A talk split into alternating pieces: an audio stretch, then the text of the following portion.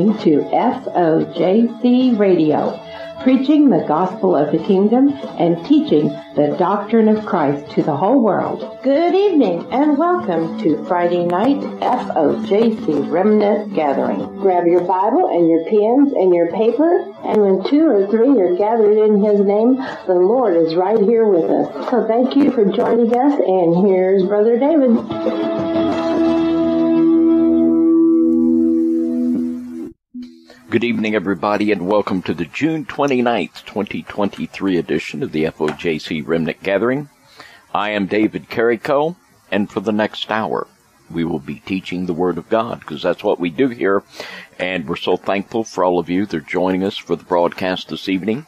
We apologize for the late start. Got a little, had some storms and power outages and all of that stuff that goes with it.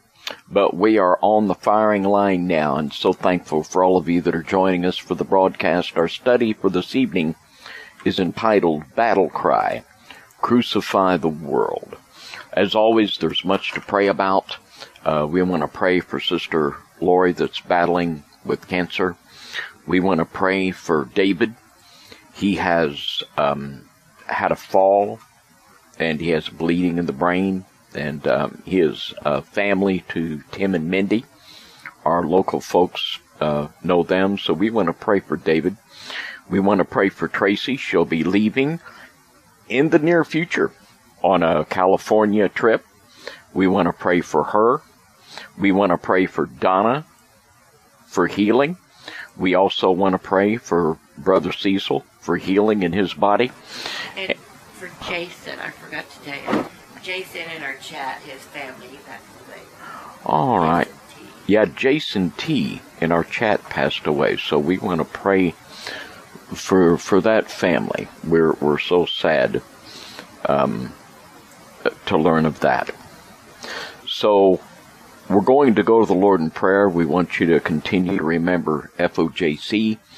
We are on the firing line and in the trenches, and uh, we just pray for the prayers of the saints. That's what we live on. Father, we want to come to you now in the name of Jesus, lifting up these requests to you. Father, we want to lift up David to you. Father, we just pray in Jesus' name that you touch the, the injury that was caused with this fall and just let it be healed in Jesus' name. And Father, we want to pray for Sister Lori as she's battling this cancer. Father, just let your healing touch be mightily upon her in Jesus' name. And Father, we want to pray for Tracy that your blessings will just remain upon her in a mighty way as you lead her out on this trip in the near future. Father, we want to pray for the healing touch for Donna in Jesus' name that you'll just help her with the pain and the struggles that she is battling with, and we want to pray for Brother Cecil also, that you'll just continue to mightily bless and strengthen him. Father, we want to pray for the family of Jason T in this time of loss. Father, we will certainly miss him. And Father, we just pray that you just greatly comfort this family in this time of loss. Father, we just want to pray for this lesson this evening that you'll just help me to bring forth your word in clarity and truth. And Lord, that you'll just open the hearts of those that need to hear. In the name of Jesus we pray. Amen and amen. Worship the Lord for just a few moments, and we will be back with our study for this evening. Battle Cry, Crucify the World. We're sorry, but because of copyright rules, you cannot hear my music. However, if you want to hear the message in its entirety with my music, you can join us on the radio page on Friday nights for the live audio broadcast at 6 p.m. Central Time, or you can listen on our podcast page at fojcradio.com. Here's Brother David. Turning your Bibles to the book of Galatians, chapter 6, and we're going to read the 14th verse. But God forbid that I should glory, save in the cross of our Lord Jesus Christ, by whom the world is crucified unto me, and I unto the world. We'll be reading quite a bit this evening, several readings from a book entitled The Crucifying of the World by the Cross of Christ. It was written by Richard Baxter, and this book was first published in 1658. Richard Baxter was the leader of the Nonconformist Puritans. He was a very brave man, and he was a very hard-working man. And he is someone that uh, I hold in very high esteem. He's I could call Richard Baxter my favorite Puritan. And this book is just so timely and it speaks to the heart of us all so clearly that we want to hear a lot from the heart of the man of God this evening. But he begins by saying this. He said, ever since mankind had a being upon earth, the malicious apostate spirits have been their enemies. It was will, it was the will of our Creator that we should be militaries in our innancy and keep our standing and attain our confidence and glory by a victory, or else come short of it if we lost the day. No wonder that our lapsed condition must be militant. There was this understanding that we must fight, crucify, is a violent word. Crucify. That means you put it to death. That means there's a violent act by where we deal the death blow unto the world. And it's got to be a militant act upon our part. It's got to be a militant attitude. And he was so aware that there have been apostate spirits ever since Jesus rose from the dead. There are apostate spirits that are out and about. They are trying to get us to compromise with the world. And if we do not realize this fact that indeed the world is our enemy and that apostate spirits are indeed trying to bring us to that place of compromise, if we do not engage in that fight in a militant way, we will surely lose the day. A military term is used in the book of Hebrews chapter 2 and verse 10. For it became him for whom are all things and by whom are all things in bringing many sons unto glory to make the captain of their salvation perfect through sufferings. Jesus is the captain of our salvation. In the book of Joshua, he was called the captain of the Lord of hosts. And it is Jesus who will lead us upon that battle, just like he led the Israelites in war against the giants in the land of Canaan. Brother Baxter said, when the captain of our salvation was made perfect through sufferings, that he might bring many sons to glory, his next work was to form his army which he did by giving first commission to his officers and appointing them to gather the common soldiers and to fill his bands. No sooner did they set themselves upon the work, but Satan sendeth forth his bands against them. We're in a war, my friends, and Jesus is marshaling together his army. We were ministering about Gideon's army last week, and it's just something that the Holy Spirit wants to press upon us, and he wants us to understand without any uh, misapprehension that we're in a war. We are in a war. That war is going to heat up, and it's going to get more and more intense in the physical and in the spiritual. And it was no sooner then Jesus began to gather his disciples together, and he called out twelve to be apostles that Satan was infiltrating. He infiltrated with Judas, and he tried to sift Peter like wheat. In Matthew chapter 16 and verse 21, it says, From that time forth began Jesus to show unto his disciples how that he must go unto Jerusalem and suffer many things of the elders and chief priests and scribes, and be killed, and be raised again the third day. Then Peter took him and began to rebuke him, saying, Be it far from thee, Lord, this shall not be unto thee. But he turned and said unto Peter, Get thee behind me, Satan, for thou art an offense unto me, for thou savorest not the things that be of God, but those things that be of men. The things that be of men this morning are those that say, we will not suffer. We will not suffer, but we will have the way of ease and comfort, but get behind me, Satan. We're in a war.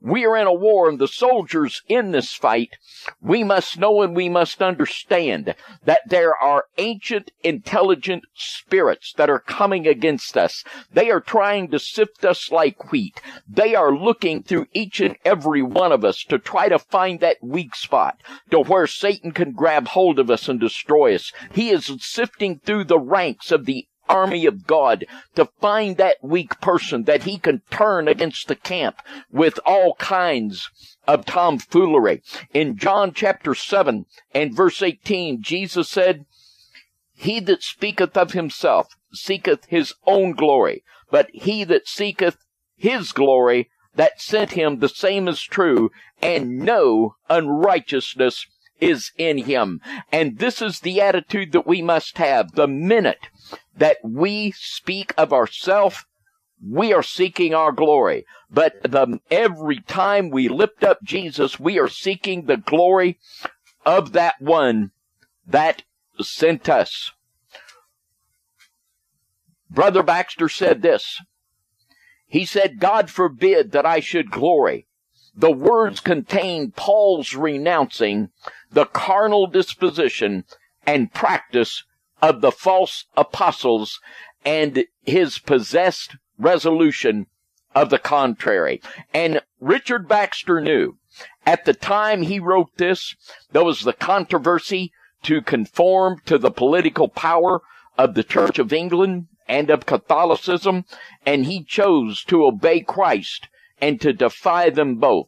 And we have to realize that it is the way of the false apostle. It is the way of the false prophet. That is the way of compromise. That is the way of the world. Get behind me, Satan must be our battle cry and our acknowledgement unto those. In John, in Second Corinthians chapter 4, 2 Corinthians chapter 4 and verse 5, it is always the glory of the master that must be sought. And always you'll see those that speak of themselves, they speak of their own glory. Paul said in 2 Corinthians chapter 4 and 5, For we preach not ourselves, but Christ Jesus the Lord, and ourselves your servants for his sake. Something we have to understand is a proper relationship with the world. And something that is also very needful. The crucifying of the world to us does not consist in our looking upon it as a useless thing or laying it aside as to all spiritual improvement. And a lot of people have this attitude. They have just absolutely given up on trying to make a difference. They have absolutely given up on trying to reach people for the gospel. And this was there in the, in the second and the third centuries. The monastic movement began to take place where people would just withdraw from society and they would become monks. But this is not the proper relationship with the world. We must crucify the world and it opposes the things of God. But Jesus said this in John 3:16, "For God so loved the world that he gave his only begotten son, that whosoever believeth in him should not perish, but have everlasting life. That same love for the world must be there, not a love of participation in the ungodly things of the world, but a love for the world that sent Christ to die upon the cross. In Luke chapter 19 and verse 10, Jesus said, For the Son of Man is come to seek and to save that which is lost. And that must be our attitude. We must crucify the world as to its affections and lust, but we must love the world and we must have that relationship with the Lord whereby we can walk in the midst of the world, not sullied by its sin and reaching out as a light unto those that need to hear the gospel. There are a lot of people that are just flat out lazy. And uh, Brother Baxter said on this in uh, page nine of his writing.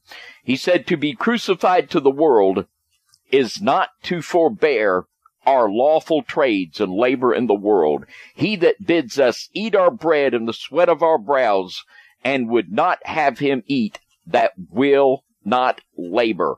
All idleness is sinful, but that which is cloaked with the pretense of religion is double sin. And there are those, I tell you what, there's a guy now that I could call his name and I won't, but this guy is just basically a bum. I mean, he's a bum. Uh, he doesn't work and he never has worked. He's a bum. And he's now out there on YouTube promoting himself and some other people are selling enough to promote him as some kind of a, uh, uh, a teacher. I mean, the guy is just a bum. And this is something that absolutely isn't of God. There have always been people like that, that they're just bums. Now, we want to look in Matthew chapter 25. Matthew chapter 25, and we want to read a little bit of the parable of the talents. Now, what a talent is, it's a weight, a measurement of weight, and it is also a measurement of money.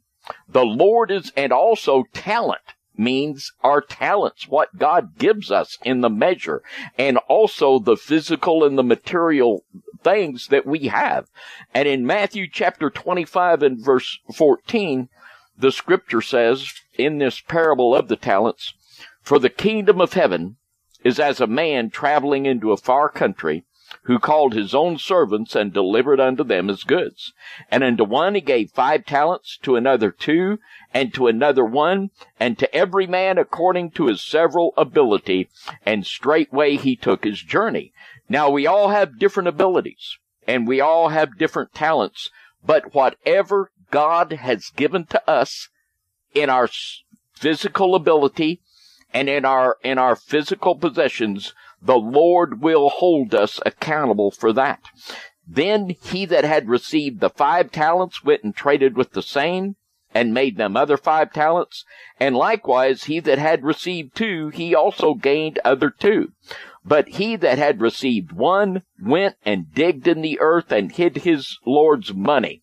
After a long time, the Lord of those servants cometh and reckoneth with them. And so he that had received five talents hmm. came and brought other five talents, saying, Lord, thou deliverest unto me five talents. Behold, I have gained besides them five talents more. And his Lord said unto him, Well done, thou good and faithful servant. Thou hast been faithful over a few things. I will make thee ruler over many things enter thou into the joy of the Lord. He also that came and received two talents came and said, Lord, thou deliverest unto me two talents. Behold, I have gained the other two talents beside them. His Lord said unto him, Well done, good and faithful servant, for thou hast been faithful over a few things. I will make thee ruler over many things. Enter thou into the joy of the Lord. Then he which had received the one talent came and said, Lord, I knew thee, that thou art a hard man, reaping where thou hast not sown, and gathering where thou hast not strawed. And I was afraid, and I went and hid thy talent in the earth. Lo, there thou hast, that is thine. His Lord answered and said unto him, Thou wicked and slothful servant, thou knewest I reap where I sowed not, and gather where I have not strawed. Thou oughtest therefore to have put my money to the exchangers, and then at the coming I should have received my own with usury. So we need to understand God will hold us accountable for what we do with our financial possessions, with our physical possessions, and also with the talents that He gives us. God does not tolerate laziness. Works get such a bad rap nowadays, but works, the Bible in the book of Isaiah, it says that any works that we perform whereby we might try to save ourselves or sanctify ourselves, they are like an unclean thing. They are worse than a menstruous cloth. All our righteousness is like filthy rags. But nowhere does the Word of God call works of obedience filthy rags. in Revelation 2 and 26, Jesus said, And he that overcometh and keepeth my works unto the end, to him will I give power over the nations. It will be those that take the things that the Lord gives them and uses them for the kingdom of God. And that's all the Lord is concerned with. Always the Lord thinks kingdom. What will advance his kingdom? What is going to bring people to a saving knowledge of Jesus Christ? And this should be the driving force of all of us. And we have to understand to do that, we must crucify the world. Always the Lord thinks kingdom. The Lord thinks kingdom. He wants us to take all of our abilities and all of our possessions to bring forth souls into the kingdom and to bring about his kingdom on earth. Thy kingdom come, thy will be done on earth as it is in heaven. And we must realize that Satan and his army of imps, they are out to get us to compromise and to defeat us in our cause. The Lord has no use for laziness. In James chapter 2 verse 17, even so faith, if it hath not works, is dead, being alone. Yea, a man may say, Thou hast faith, and I have works. Shew me thy faith without thy works, and I will shew thee my faith by my works. In James chapter 1 and verse 22, but be ye doers of the word, and not hearers only, deceiving your own selves. We have talked in several scriptures lately in lessons about the deception that the dispensationalists are forging upon the people that are unfortunate enough to listen to them in that they will not be at the great white throne and they will not give account for what they do. They actually teach that they're only going to be at the judgment seat of Christ where they are going to be judged only for rewards. So we need to emphasize that everyone will stand account for what they have done with what the Lord has given them. In Second Thessalonians chapter two, 3, the Lord is very clear that he has no use for lazy people. Second Thessalonians chapter 3 and beginning in verse 6. Now we command you. This is not a suggestion. This is a command. Now we command you, brethren, in the name of our Lord Jesus Christ, that ye withdraw yourselves from every brother that walketh disorderly, and not after the tradition which he received of us. For yourselves know how ye ought to follow us. For we behaved not ourselves disorderly among you, neither did we eat any man's bread for naught, but wrought with labor and travail night and day that we might not be chargeable to any of you, not because we have not power, but to make ourselves an ensample unto you to follow. For even when we were with you, this we commanded you that if any would not work, neither should he eat. This is exactly where the word of the Lord breaks it down. No worky, no eaty. The Lord does not condone laziness. And like Brother Baxter said, there are people that will use, uh, you know, they'll say, well, I'm, I'm a full-time minister. You know, I'm full-time. You know, well, every minister of God is a full-time minister and that, and you know, Paul was a tent maker. The apostle Paul worked while he preached the gospel. And I, I tell you what, uh, the Lord just does not have any use for lazy people. A lot of people could take a lesson from bugs and uh, they certainly could. The bugs have a lot more going on for them than a lot of people. In the book of Proverbs, chapter 6 and verse 6.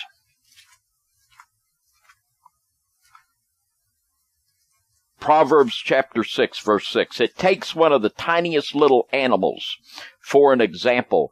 Go to the ant, thou sluggard.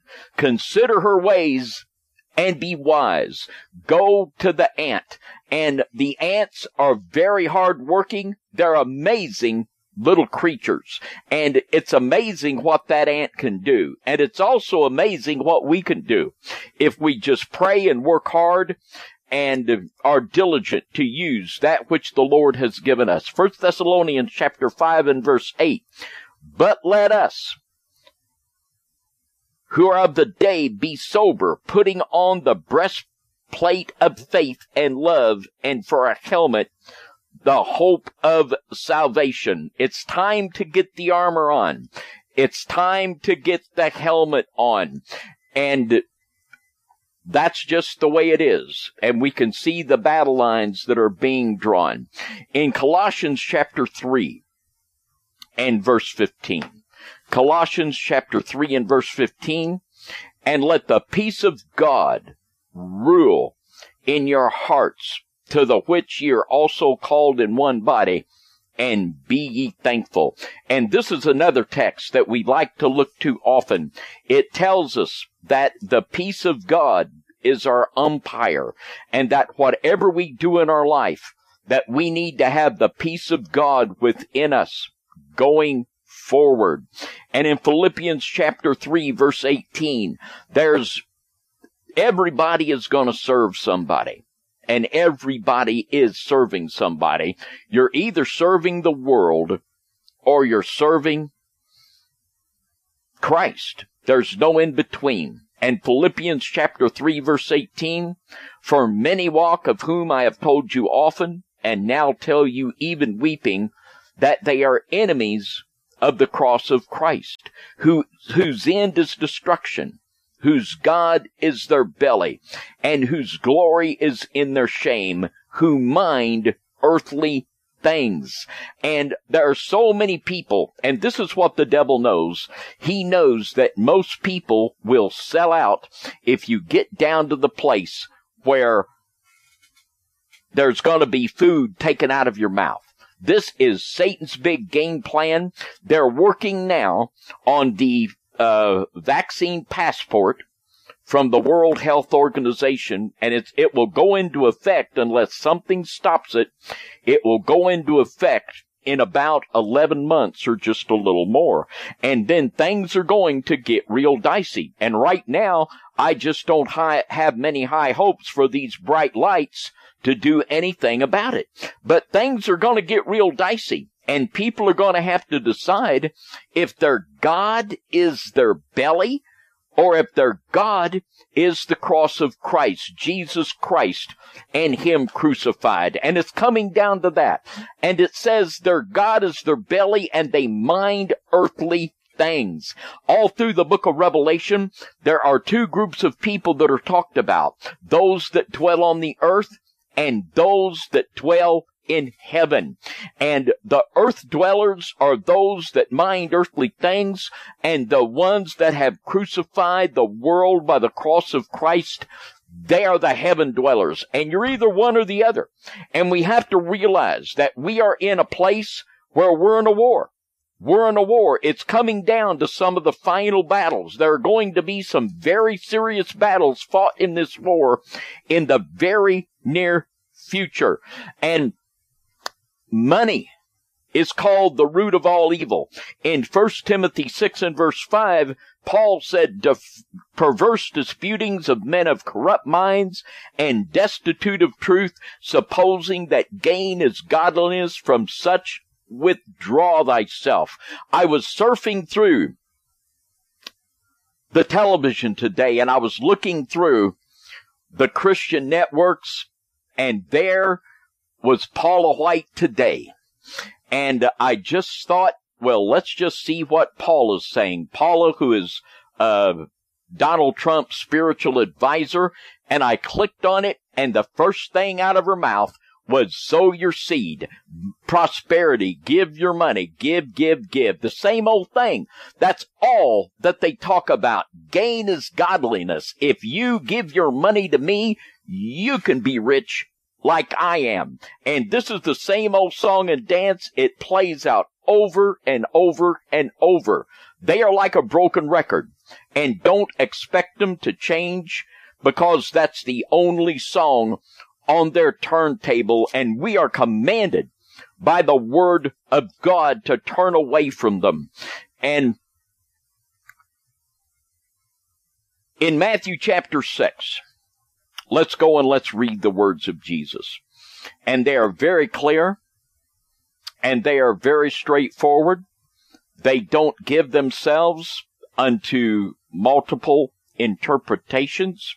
In the Gospel of Matthew chapter 6 and beginning in verse 19, lay not up for yourselves treasures upon the earth where moth and rust doth corrupt and where thieves break through and steal, but lay up for yourselves treasures in heaven where neither moth nor rust doth corrupt, and where thieves do not break through and steal. For where your treasure is, there will your heart be also.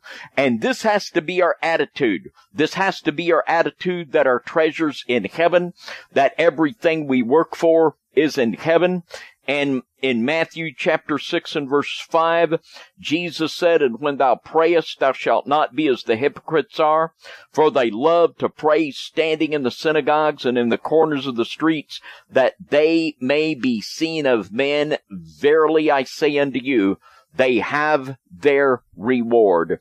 And those that move to preach that gain is godliness, they have all the reward that they are going to have right now. Brother Baxter said this. He said, when once the world would seem to be your home and promiseth you content and satisfaction, and is indeed the condition that you would have so that you do not heartily and desirously look any further, but with all your heart take this for your portion. Then hath the world perniciously deceived you. And if you be not effectually recovered, will be your everlasting ruin. Wherever it be that presenteth itself to you of this world as your felicity is to be hated, opposed, and crucified. And I don't think a lot of people has the understanding that this is really a heaven or hell matter. This is something that if we're going to make it in this fight here on earth, it is a battle that we must fight and it is a battle that we must win. And as the Jews, Brother Baxter goes on, he said, and as the Jews would not endure to hear of Christ being their king, but cried out Away with him! Crucify him! We have no king but Caesar, so we must think and speak of the world when it would be our king. Away with it! Crucify it! We have no king but God in Christ. And with that, we are going to take our break and we are going to be back in just a few minutes with a whole lot more on the FOJC Remnant Gathering.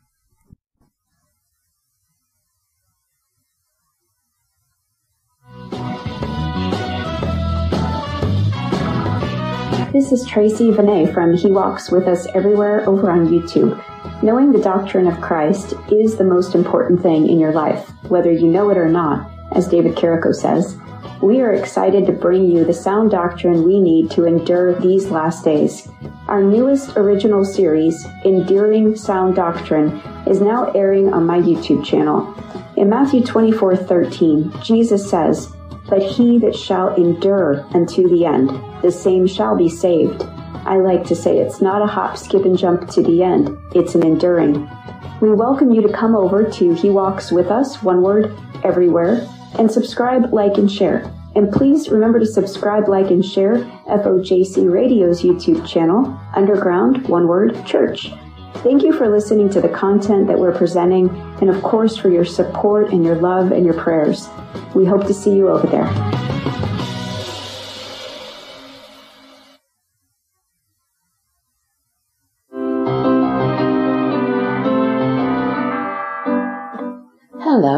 FOJC Radio Remnant family. Sister Donna here. I just want to thank all of you for your support and your love and kindness. Just wanted to let you know that here at FOJC Radio, we want to reach the world for Jesus. I know you know this verse. You've said it as a child probably many times. But as a reminder, in John 3, verse 16 17, it says, For God so loved the world that he gave his only begotten Son, that whosoever believeth in him should not perish, but have everlasting life. For God sent not his Son into the world to condemn the world, but that the world through him might be saved. In order to do this, we have chosen to use many different avenues. We have our regular Friday night message with Brother David, and then we have our Sunday Night Live, and we have different people on it. And then we have other Sunday Night Live programs with David and Tracy. Sometimes we're on Rumble, and sometimes we're on YouTube. You just never know who we might have on there.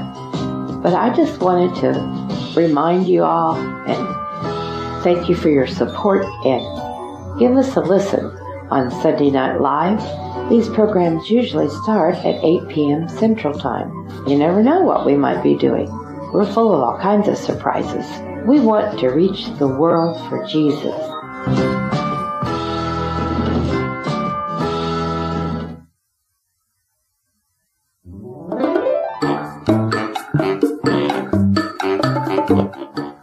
Hi, this is Tracy Vinay from He Walks With Us Everywhere over on YouTube. Brother David and I are so excited to be bringing you a new original series entitled Flat Earth and the Scriptures. In Job 28:24, it says, "For he looketh to the ends of the earth and seeth under the whole heaven." Do y'all know that there are hundreds of scriptures that refer to the true biblical cosmology of this earth? Well, we're looking to expound upon some of those in this new series. We hope it will edify and educate and maybe even entertain a little bit. So come on over and check out the new series over on He Walks With Us, one word everywhere. And also check out David and Donna's YouTube channel, Underground One Word Church. Please subscribe, like, and share to the channels if you haven't already. And we just thank each one of you for your prayers and your love and your support. And we do look forward to seeing you all over there for this new series. All right. Take care and just know that the Lord indeed has made us unique and special. Wonderfully and fearfully have we been made.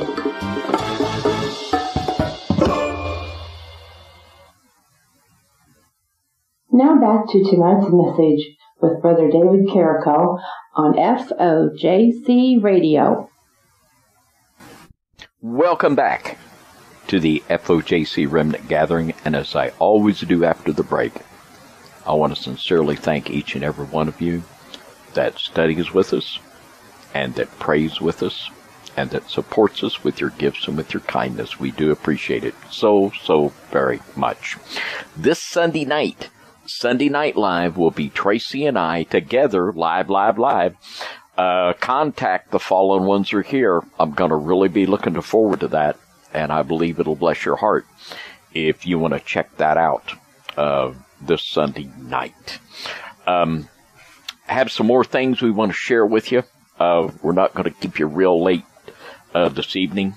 Uh, we had a little bit of a late start, but there's some more important things I want to talk to you about this evening. Very, very important. And, you know, I tell you what, this scripture moves my heart, uh, as they all do. In Acts, the fourth chapter, we've had some hard decisions that we've had to make. We've had to draw some lines in the sand and say to the devil and to the world, thus far no more. And in Acts chapter 4 and verse 18, and it says, And they called them and they commanded them not to speak at all nor teach in the name of Jesus. But Peter and John answered and said unto them, Whether it be right in the sight of God to hearken unto you more than unto God, judge ye. For we cannot but speak the things which we have seen and heard. The intimidation of the devil to keep God's people from saying what they need to say. This is an old game that's been going on for a long time. They say you can't talk about vaccines or we're going to censor you. You can't talk about the, the transvestites and this ungodly, sex crazy government that we have.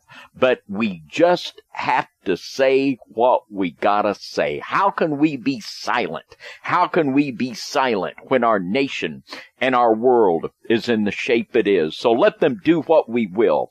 We're going to have to speak and say the things that the Lord has given us to say. Brother Baxter said this, and he said this at a time when many Puritans were being thrown into jail.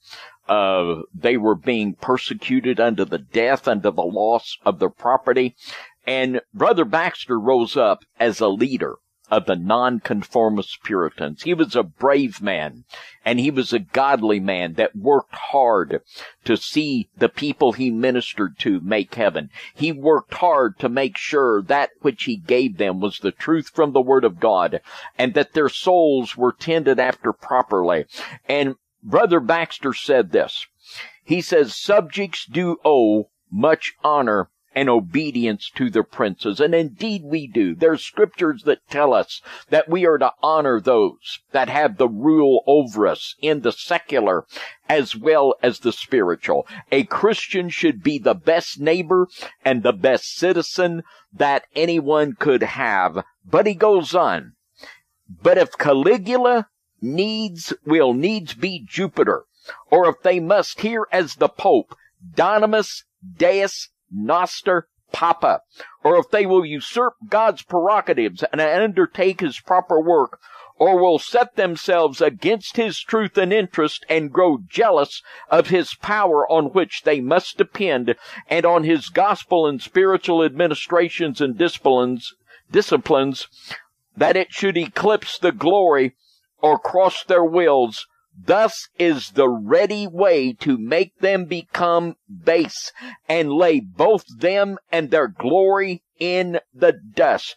The Jews ought to reverence Herod their king, but if once they begin to say it is the voice of God and not man, no wonder if he be smitten by the hand of divine vengeance. And surely that's all that's left for America, the smiting of the hand of God's vengeance. We certainly are at a time where the arrogancy of those that would rule over us is at an all-time high. Their godliness is unprecedented. They are just an absolute mess. And I know that I am speaking under the choir. But when we think about crucifying the world, we must understand that there are lines in the sand that we must draw when people will and, and the world will try to push us against the things of God. We have to take our stand and we have to tell the devil, do what you will. We're going to stand with the Lord and we're going to say and speak his truth. Just go ahead and do whatever you can. In Acts chapter 5 and verse 29, then Peter and the other apostles answered and said, we ought to obey God rather than men. There must be a violent crucifying of the world when it comes to crucifying the world's power, when it would drive us against the very things of God. And Brother Finney, in his systematic theology, there are so many good things about it, and there's one part I really love. It talks about the obedience of love and it talks about love being the highest priority. And it's interesting, but when Rahab the harlot, when the spies were on top of the roof and she hid them on the roof of her house, and when they came and they, they said, you know, where did the spies go? And she said, they went that away. And so many preachers will say, oh, she lied, she lied. And well, she did, but do you notice that in the book of Hebrews, it puts her in the hall of faith for that which she did. And I tell you what, when it comes down to push meet, and shove, I wanna, I wanna be surrounded with Rahab the harlot. I don't want to be standing surrounded by these namby-pamby preachers. I want to be surrounded by a bunch of people that are to say he went that way. And we we have to understand that at that time the army of God was there going in to wage battle against the giants in the land of Canaan. And this young lady, this prostitute risked her life to save the people of God. And for that, she was not rebuked, but for her act of courage, she was put in the great hall of faith in the book of Hebrews, chapter 11 in in the book of Exodus, chapter 1, verse 17. And there are times when we just have to go against that which our government tells us. We just have to. And oh boy, we've all been there and done that. And I tell you what, it's coming. It's coming. And we have to understand that this is a part of crucifying the world. And we have to think about this right now. We have to think about it. You have to make your decisions ahead of time. And in Exodus chapter 1 and verse 17, and this was the time when Pharaoh was ordering the midwives to put the male children to death. And in Exodus chapter 1 verse 17, it says, But the midwives feared God and did not as the king of Egypt commanded them, but saved the men, children alive. God bless you, midwives. We need some midwives, don't we? We need some midwives and some men and women that are ready to crucify the world. And when the world says to do that which is wrong in the sight of our Lord, we are going to have to fear God and not do as the king says. There's so many people that think that if something is legal, that that makes it all right.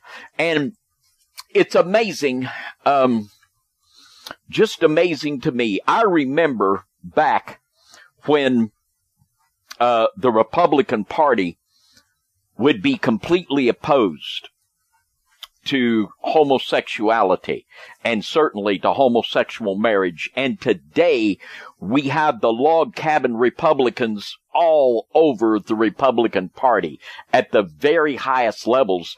And it's now, it's, it's just now, um, it's to the place, oh, well, we don't force it on you, but it's okay if we do it. Well, it's not okay. And in, in 1 Kings chapter 14 and verse 16, it says, and he shall give Israel up because of the sins of Jeroboam who did sin and who made Israel to sin. The king of Israel led them into sin, worshiping the golden calf, and because they followed the king and not the Lord, they were given up unto destruction. We have to know, and I know I'm preaching to the choir this morning, but we have to be aware that we must crucify the world, and this is a violent act. It's not violent. Well, you know, I can't say it might not be violent in the physical because sometimes, you know, we haven't yet resisted under the shedding of blood, but um, that certainly is not impossible, is it? And Brother Baxter said this. I want to read something else that he said here. He just gets me fired up. But he said, when it would insinuate itself into our bosom and get next to our hearts and have our most delightful and frequent thoughts and become so dear to us that we cannot be without it. When it is the very thing that our minds are bent upon and that lifts us up when we have it and casts us down when we want it, and thus disposeth of our affections and endeavors. It is time to lay such an idol in the dust. And this is certainly the way that we tell what, you know, and I've said over and over and over again that people always do what they want to do. And if you don't love the Lord, and if you're not, if you don't love the Lord and hate the world, guess what you're gonna do? You're gonna, you're going to serve the things of the world and not the Lord. In Mark chapter 12, verses 29 through 31. And Jesus answered him, this the first of all commandments is, Hear, O Israel, the Lord our God is one Lord, and thou shalt love the Lord thy God with all thy heart, with all thy soul, and with all thy mind, and with all thy strength. This is the first commandment. And the second is like, namely this, Thou shalt love thy neighbor as thyself. There is none other commandment greater than these. And if that's what we love, that's what we'll do. And if that isn't what we love, that is not what we do. And it is time for everyone to really search their heart and to see if there are any idols that they are not willing to slay in the service of our Lord. There is a, it's either one way or another. And we are coming down to crunch time and now is the time to make those decisions, to make up our mind where we're going to stand and how we're going to roll in these coming, these coming days. In Ezekiel chapter 14, the prophet Ezekiel examined the idols of the heart. And these are idols that no one can see but you and I.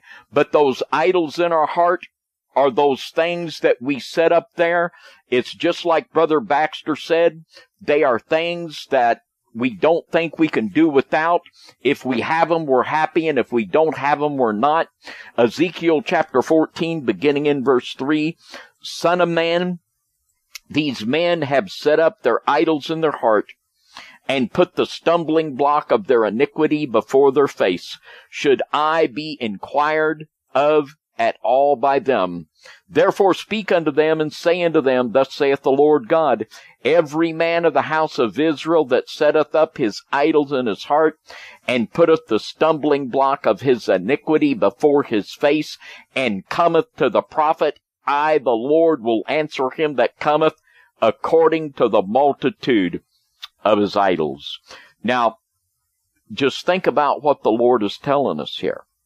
That if you've got idols in your heart and you seek after the prophet or you seek after the Lord, it doesn't say you won't get an answer.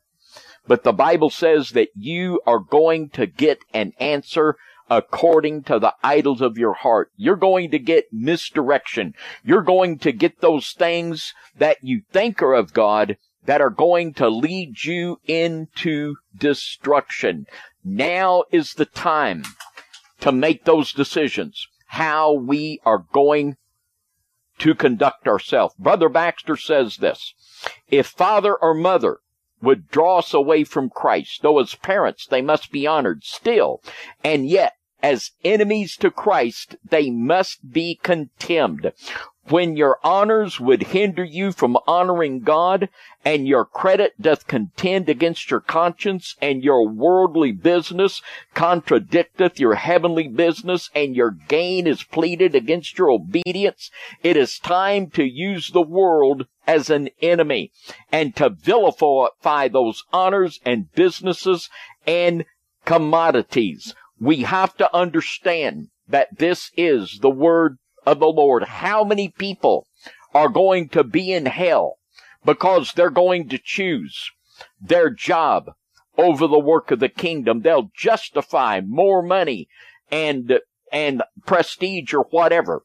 And they'll, they'll justify themselves staying in an occupation that they know is ungodly and wrong. How many people will be in hell because of their families. And certainly, as Brother Baxter said, we must give honor where honor is due. But in Matthew chapter 10 verse 37, you don't have to be a rocket scientist to figure this one out. He that loveth father or mother more than me is not worthy of me, and he that loveth son or daughter more than me is not worthy of me, and he that taketh not his cross and followeth after me is not worthy of me. The first commandment is to love God with all of our heart, soul, mind, and strength. This is what the modern religious establishment doesn't get. They think lukewarm's okay instead of spewed out. They think works are dirty instead of something that's commanded. They believe they can, we've got an entire church that have buried their talents instead of taking their talents and resources in using them for the kingdom. This is a battle cry to crucify the world. It's a battle cry that we must understand. It's time to get on the ramparts and wage war against the kingdom of hell because I guarantee you the kingdom of hell, they're coming after us and they're doing everything they can to find a weakness in us. They're doing everything they can to find a weakness in the ranks that they might sift us like wheat and bring the work of the kingdom to naught. Brother Baxter said this, the world is to be crucified as it is the matter of our flesh pleasing or the food of our carnal affections and the fuel of our concupiscence, the grand idol that is exalted against the, this hath their hearts, their care, their labors, the pleasing of the flesh is the end of the unsanctified. Let me say that again. The pleasing of the flesh is the end of the unsanctified, and therefore the summary capital sin which virtually containeth all the rest. And this is basically it. When people want to please their flesh, this is the primary sin. People will do what they want to do. But this is not an optional uh, thing that people can either choose to do or not. And this is the way that many look at it because of the absolute confusion that comes across from so-called modern day preaching. In Romans 8 and 13, for if ye live after the flesh, ye shall die. Now, let's just have a full stop and run that by again. For if ye live after the flesh, ye shall die.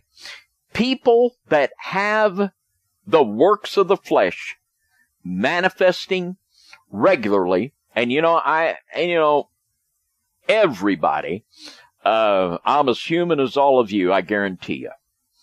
But there are people that have repeated patterns of willful sin and works of the flesh in their life. And if these things are not checked, this scripture will come home to them, for if ye live after the flesh, ye shall die. But if ye through the Spirit do mortify the deeds of the body, ye shall live. The works of the flesh must be mo- mo- mortified, and we crucify the flesh by faith in the cross and dying to sin by faith in the cross. In Romans chapter 13, verse 14, but put ye on the Lord Jesus Christ and make not provision for the flesh to fulfill the lust thereof. And that's where it is. That's where it is. We're in a war this evening and we have to have that battle cry to crucify the world. And there's so many decisions we're going to have to make in the coming days. And I know that you all are aware of those very things. I want to close with a couple familiar verses here that are so good for us to know and so good for us to have in mind. In the book of James, chapter 4 and verse 4, it makes the line of demarcation here so clear. In James,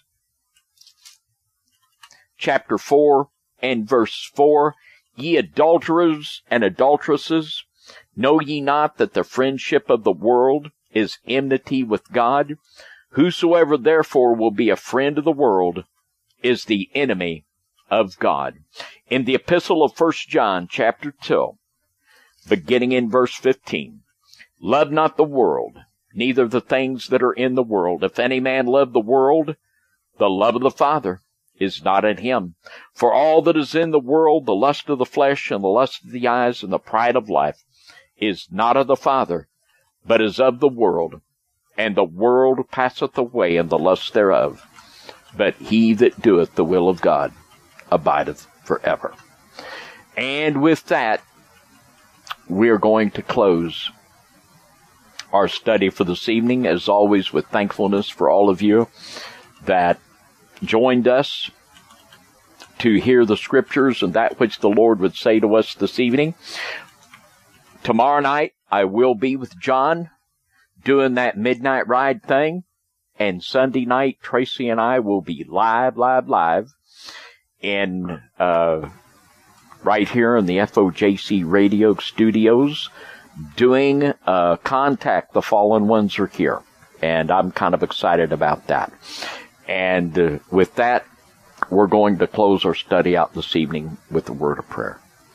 Father, we do thank you once again for being able to lift up your word. And Father, we just pray that this word go to our heart, that we must crucify the world. And Lord, just help us to be aware of those decisions and those situations that lie in the future for all of us. Father, just help us to be militant. Help us to be militant. Help us to be aggressive and help us to be good soldiers in the army of the captain of our salvation. So, Father, in Jesus' name, we just pray that you open the hearts of those that will hear this message, and we will give you the praise for everything good that happens. In the mighty name of Jesus, we pray. Amen and amen. Thank you all so very much, and we will see you next Friday night, 6 p.m. Central, on the FOJC Remnant gathering. Thank you for listening and joining in fellowship with us here at FOJC Radio Remnant Gathering.